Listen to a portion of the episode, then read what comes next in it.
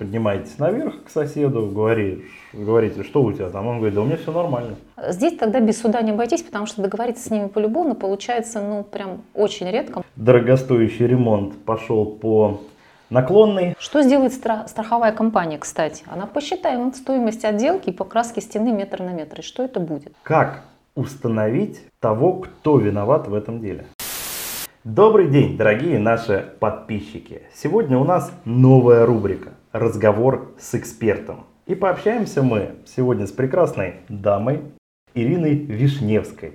Она представляет компанию, является ее и директором, и учредителем. Это группа компаний «Ирвикон», которая занимается экспертизой и оценкой. Ир, давай начнем с первого, с такого ну, частого случая, как... затоп. Ну, допустим, человек понимает, что у него на потолке кухни или ванны вдруг появились э, разводы. Потом полилась вода, обвалилась штукатурка, дорогостоящий ремонт пошел по наклонной.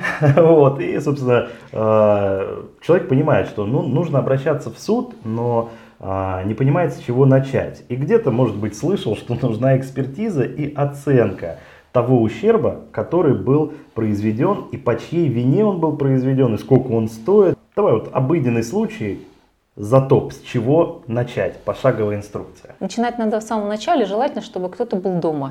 Ну, да. Самое главное, чтобы успеть постучаться с соседям сверху, пока тебя окончательно не затопили. Но если уже с соседями договориться не получилось, так сказать, потоп случился, имущество погибло, то самый главный вопрос – это, конечно, вопрос величины ущерба. Во-первых, могу сказать сразу, что во всех этих историях, чтобы доказать свою правоту, нужен и юрист, и эксперт. Потому что сам по себе эксперт вам не поможет, наше дело вспомогательное. Мы можем оценить стоимость восстановительного ремонта, стоимость имущества, которое повреждено, стоимость замены каких-то отдельных элементов, там, ну, не знаю, отделки там, или вещей. Но без юриста, без того, чтобы правильно выстроить позицию и победить, даже если это не закончится судом, а хотя бы на уровне каких-то профессиональных переговоров, mm-hmm. выработки позиции, может быть, сближения интересов сторон, как бы без этого никак. Поэтому обычно мы, вот мы работаем в партнерстве, меня приглашают коллеги, вот Алексей. И, в общем-то, много случаев, когда удается людям помочь для того, чтобы как минимум получить э, ну, адекватную компенсацию того, что случилось. От себя добавлю, что все начинается всегда с претензий. То есть вы первично, увидев, что произошло такое событие, должны написать претензию к тому, кого вы считаете виноватым. И вот здесь тоже возникает часто много интересных моментов. Допустим, поднимаетесь наверх к соседу, говоришь, говорите, что у тебя там, он говорит, да у меня все нормально.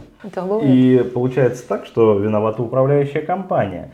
А бывает так, что и его затопил там сосед сверху, или он пострадал от действий управляющей компании, или бездействий. Да? И вот здесь вопрос, как установить того, кто виноват в этом деле? Ну, прежде всего, надо посмотреть э, тот документ, который оформит э, управляющая компания. Конечно, они будут сделать вот, осмотр да, в протоколе. Для вот этого это... ее надо вызвать. Да, обязательно. При этом иметь своего представителя для вызова управляющей компании, а можно еще и эксперта, для того, чтобы не получилось, что в этом протоколе вдруг будут зафиксированы такие факты, которые потом могут сыграть же против вас. И, соответственно, если протокол уже есть, мы смотрим протокол, что именно написано, и там они обычно пишут, виноват, например, сосед сверху, или там ничего не пишут, редко очень пишут, когда, например, виноват управляющая компания, прорвала стояк. Здесь тогда без суда не обойтись, потому что договориться с ними полюбовно получается, ну, прям очень редко, может быть. Или возьмем еще классику, у нас все-таки снег-то выпал внезапно в Москве.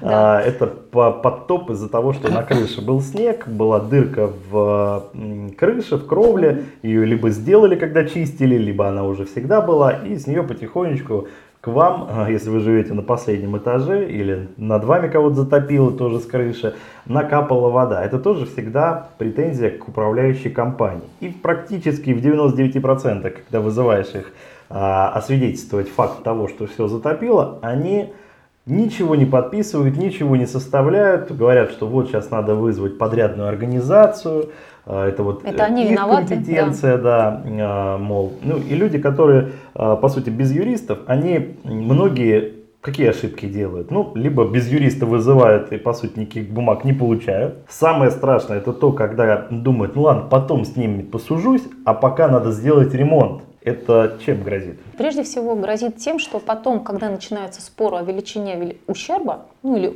стоимости восстановительного ремонта, очень потом сложно доказать, а что же было на самом деле до того, как делали ремонт. Потому что противоположная сторона виноватая. Ну, давайте возьмем, может быть, не управляющая компания, а просто сосед сверху заснул, забыл выключить кран, отключили воду, потом воду включили, когда он ушел на работу, все потекло. Соответственно, вы сделали ремонт, узнать, какой величины были дефекты в отделочных, ну, именно в отделочных покрытиях. Если не осталось фотографий или если не пришли эксперты сразу и не увидели масштабисты, потом очень сложно. Очень, особенно, опять же, ну, сразу первый совет – делайте фото. Фото пока льет, фото, когда вылилось, и если вы махнули рукой и решили посудиться потом, фото, когда высохло. Потому что когда, высох... да, когда высохнет, уже паркет станет шубой, там, все, что нужно, обвалится, и, собственно, будет понятно, что же с этим делать, как устранять. Одна из основных ошибок, которая допускается, ну, вот, опять же, вот мы упомянули слово «ущерб». Нужно определить величину ущерба. Вот как только возникает слово «оценка», все бегут к оценщикам. Вот это ошибка номер один, на которую все натыкаются. Это не оценочная экспертиза, а строительная в первую очередь, потому что мы делаем стоимость восстановительного ремонта. И огромное количество еще скрытых повреждений бывает, которые вот многие на первый взгляд и сказать да не, не могут. Да? То есть вы можете посмотреть, мол, ну там что... ну, покрасим потолок. Ну, обычно это говорит тот, кто виноват. Обычно, да. Да, а по факту, допустим, может произойти, что плесень пойдет, грибок или перекрытие деревянное, и они просто начнут гнить, и только реально эксперт может реально сказать, сколько это стоит, потому что если это делать нормально, как правило, дешево это не получается. Ну и опять же, я хочу подчеркнуть, не эксперт-оценщик, а эксперт в первую очередь строитель. Угу. Строительный выходит на место и сразу смотрит, что нужно делать. Потому что финишное покрытие, например, например, управляющая компания вам в протоколе написала, что замыкание угла там, в такой-то комнате в размере метр на метр. Что сделает страховая компания, кстати? Она посчитает стоимость отделки и покраски стены метр на метр. И что это будет? Нормальный строитель вам составит смету так, что нужно переделывать, например, отделку либо целой стены с подбором колера, либо потолка, либо в том числе пола, но не той площади, которая заявлена в протоколе, а целиком. Вы же не можете жить, например, когда у вас пол всей комнаты одного цвета, а кусок ну, мы не смогли подобрать, например, пакет или ламинат. Да. То есть на самом деле приходится уже масштаб бедствия много больше. Нужно делать замену пола или ремонт, циклевку паркета уже во всей комнате. А это уже действительно совершенно другие затраты. И поверьте, когда уже э, виноватый видит реально э, стоимость от эксперта, он, как правило, начинает разговаривать совершенно по-другому. Потому что это уже документ, который юридически имеет силу в суде. Э, судья всегда отталкивается от экспертизы, потому что судья не эксперт, не может установить. Бывает так, что назначает еще независимую, потому что, как правило, э, если сумма большая, то...